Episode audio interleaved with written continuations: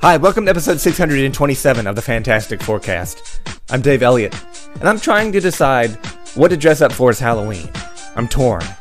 Either I'm going to dress up as a ghost, or as Fu Manchu. It's so hard to decide. I don't know. I think people would really like my Fu Manchu outfit. I'll be sure to post pictures on Twitter.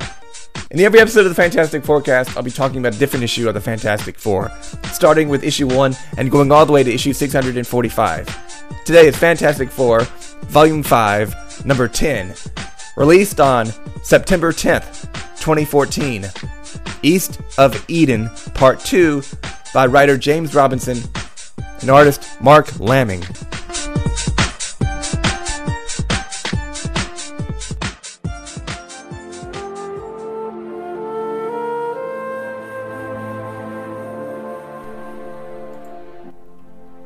Ah, the sweet sounds of the Howard the Duck soundtrack. In every episode of the Fantastic. Oh shit, I already did that. And so in jail, Ben Grimm meets the yard boss, the other criminal that all the other criminals look up to. They're in prison. And it is inexplicably Sharon Ventura, the she thing, which makes zero sense. Other than it's fun to see the she thing back in this book. You know what? If you're going to do a bad run on the Fantastic Four, you might as well go all out and include the she thing for maximum badness. She starts by trying to punch his lights out. He goes smashing into a wall. He looks up and he sees her coming at him. He says he's not as strong as normal while on Rikers Island. Well, pucker up, Buttercup, because I'm about to take a lot more out of you. He says she only gets one shot, and she replies, Are you deaf, Grimm? Don't you get it yet? And she grabs him by the arm and pulls it out, pulls his, pulls his arm out of its socket. Since she's not a criminal, Ben asks why she's there in jail. You were one of the good guys, he says. She responds by asking when was the last time he even bothered to check up on her to see if she was dead or alive.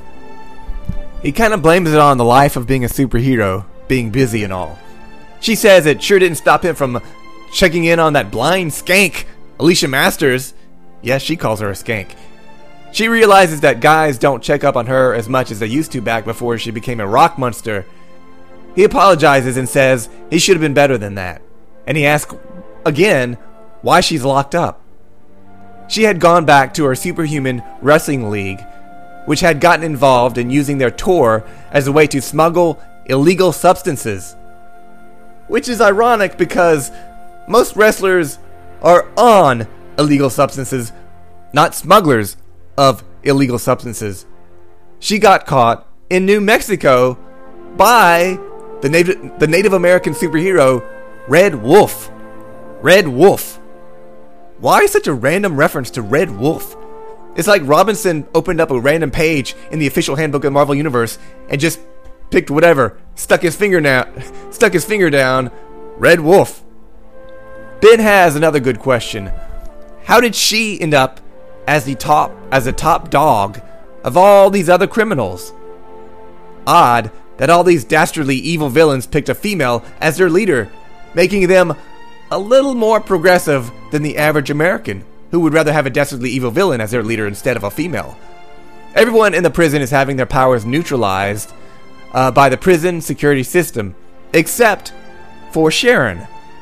The powers that be, for unknown reasons, have let her keep her strength. She takes a moment to snap Ben's arm back in place. Ouch. And she says that that is why she's top dog, and she punches Ben again. He wants to know who's giving her orders, but she doesn't know. She leaves, but says that Ben will be seeing more of her later. Oh, I hope so. She's the best thing to happen to this book in Volume 5 so far. By the way, this is why I love Marvel Comics so much more than DC Comics. These books have a history. A writer in 2014 can reach all the way back in time and bring back a character who dated one of our heroes back in the late 1980s. So back in New Eden, Reed is working on his in his new lab. Someone comes in and tells Reed that a supervillain is attacking in Chicago. Now that is a smart supervillain. If I were a supervillain, I would stay far, far, far away from New York City. Reed says that Chicago lacks superhumans. Well, if you don't count the Savage Dragon and Oprah. Actually, New Eden is in Lake Michigan, so Reed and Sue are the closest ones who can help. He's going to call Sue, but when he tries, someone tells him that Sue has left New Eden. Gone? But where would she go? Reed asked himself.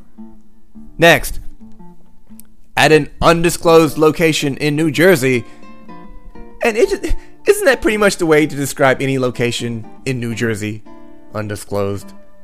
At a shield compound, two agents are talking. One hates his job, saying he feels like an agent of suck. Agents of Suck now playing weekly on ABC. We see that they're guarding the Fantastic Four ships and other technology. And really, only two guards for all that important stuff? They both immediately get, get knocked out by invisible force fields. Sue appears, she takes some kind of Fantastic Four jet, and she leaves. Back in New York, at a nightclub in the meatpacking district, Johnny is having fun. He's got a beautiful woman on his arm, and out of nowhere, Wyatt Wingfoot shows up and tells Johnny they need to talk. He seems to think that Johnny has a problem. Johnny introduces the girl, Felicia, which is a problem because her name is Fiona. Wyatt is concerned about Johnny being a party boy. But why? Johnny just seems to be having fun, dancing and going out with women. It's not like he's doing drugs or anything, right? I mean, at least that's not stated. Wyatt says it's pathetic. Everyone else in the Fantastic Four is in trouble, but Johnny, he just doesn't seem to care. Do they send you here to say that? Johnny asks. Well, yes, Wyatt replies. Johnny tells Wyatt that he really doesn't know his family all that well and basically tells them to stay out of their business and get lost. And in downtown Chicago, Reed has ar- arrived to find that the Wizard has assembled another version of the Frightful Four, this time with three women from the group Salem's Seven. Salem 7, holy crap! Talking about reaching back in time, that's like reaching all the way back to 1980 to grab members of Salem 7. There's one reptile lady with snakes for arms, which is very cool. And her name is Reptilia. There's a, a girl named Gazelle, who is fast, and Vertigo, who can cause, uh, you know, what do you call it when people get like really dizzy and off balance? You know? I don't know what to call that. So, together, they're kind of kicking Reed's ass. Wizard says their goal was to attract Reed Richards and humiliate him. Now, how did they know that Reed would come to Chicago? Was Reed working on Eden in Lake Michigan some kind of news story? And by the way, Eden may be a nice in the summer, but for most of the year, being in a floating city on Lake Michigan would kind of suck. Very un Eden like. Reed is just about to pass out when help arrives. He had called Doctor Strange because he needed magical help, but instead, the Scarlet Witch arrives. And for some reason, that's presented as some big cliffhanger ending to have Scarlet Witch show up. I mean, wasn't she evil for a while? And I recall that she used her powers to take away, like, the powers of a bunch of mutants? In, like, but I don't know. 2014, I have no idea what her deal was. I guess we'll find out. Next issue. And with that, I've got eight more issues to go. Eight issues and an annual.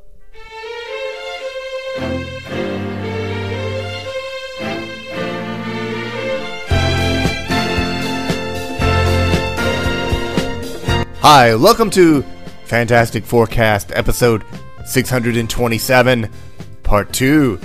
Today is Fantastic Four annual number 1. The very first Fantastic Four annual. Actually, no, it's the very last Fantastic Four annual.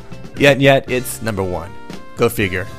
It's actually annual number 33. It was released on October 1st, 2014. The story is called Fairy Tale by James Robinson with artist Tom Grummett.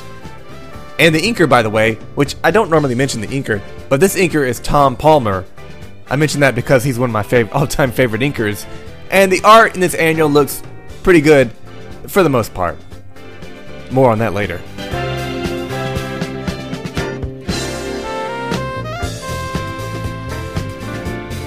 Ah, this is the best song ever. And so far, the only good thing I have to say about Volume 5, well, the second good thing I have to say about Volume 5, other than the Return of She thing, is been no Valeria. Well, that's about to change because the story starts in Latveria at Castle Doom with Doctor Doom and Valeria looking off a balcony down at a jousting tournament below. Oh, cool! Latveria has its own Renaissance festival. But then again, considering how backwards and unmodern these people are in Latveria, they just call it a festival. Instead of riding horses, the jousters are flying on flying jet cycle things, making this the first PETA approved joust festival. But then again, I don't know why anyone cares about what Josh Hutcherson's opinion of things are. So, these two Latverian knights collide with each other. Latverian Knights, by the way, sounds like a great name for a spin off TV show where Doctor Doom works at night as a private detective. So the knights collide. Valeria says they look like they must be hurt. But of course, Doctor Doom doesn't care. He says that's the way it was in the old days. And we learn that this is Latveria's birthday, which no one really knows what Latveria's birthday is for real. So Doom just made up a date. He selected a date on his own, picking out his mother's birthday as Latveria Day. Such a mama's boy, this guy. Val says the people seem happy, and Doom replies, like, yeah. He says he rules them with love and keeps them safe. Fear is for tyrants and cowards. I am neither. It's quite a Trumpian lack of awareness for a man calling himself Doctor Doom. Valeria says the world may disagree, but after they finish helping out all the world, people will never look at him the same way again. They've been doing things like terraforming countries with famine to help them produce food, cleaning up pollution, helping cure pro- poverty under the guise of shell companies and charities to keep Doom's name out of the spotlight. And we pick up with Sue Richards after she stole that jet plane, and she's speeding off to Latveria to get her daughter. Oddly enough, I think Valeria is better off with Doctor Doom. She's safer and doing more good. The military in Latveria, they see the plane coming and they launch some planes of their own to attack it. They shoot it down immediately and the plane crashes, but there's this safe compartment that opens up and Sue comes out greeted by a bunch of armed guards. She demands to be taken to her daughter. Inside, she's greeted by Doctor Doom, who mentions that her grand, showy entrance was quite a spectacle for someone calling themselves the Invisible Woman. Sue says she's not trying to hide anymore, especially from Doctor Doom. Valeria comes in and says she wants to stay, she's doing some good work.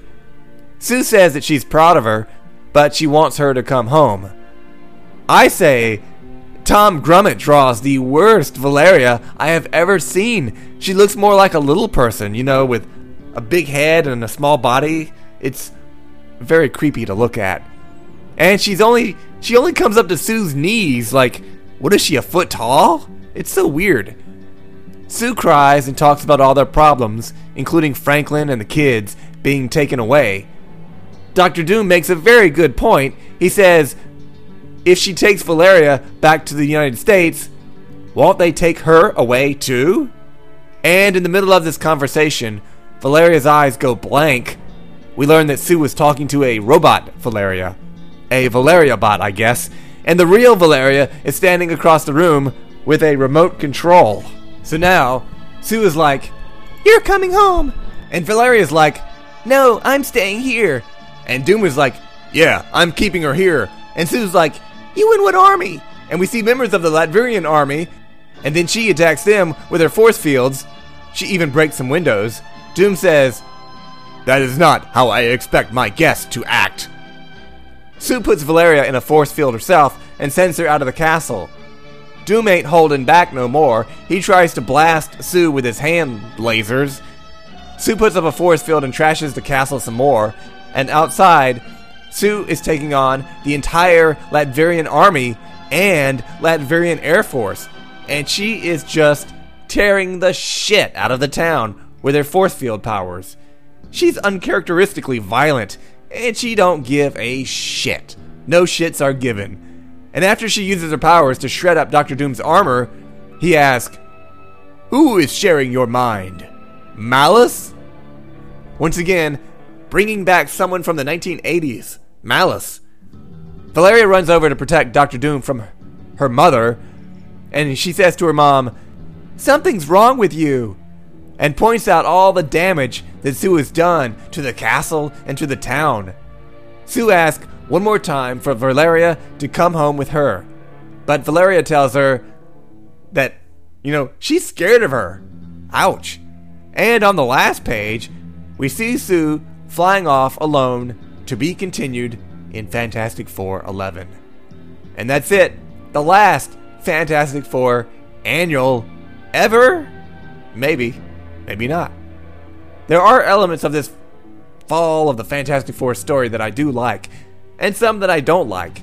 I do think it's an interesting idea that the kids have been taken away, which makes perfect sense to me, and I like Sue's breakdown here. I hope she's not infected by malice though, unless unless Psycho Man is back. As I've said before, I've read these issues before, but I don't recall at all who was behind all of this stuff. If there is anybody behind it. If it's Psycho Man, that would make sense. So that's all for now. If you have any questions about the Fantastic Four, about this podcast, or if you need relationship advice, you can email me at podcastff at gmail.com. You can download other episodes at iTunes and find them all at www.podcastff.podbean.com. So long, kids. This podcast is over. One, two, three, one, two, three, drink. One, two, three, one, two, three, drink. One, two, three, one, two, three, drink. Turn back till I lose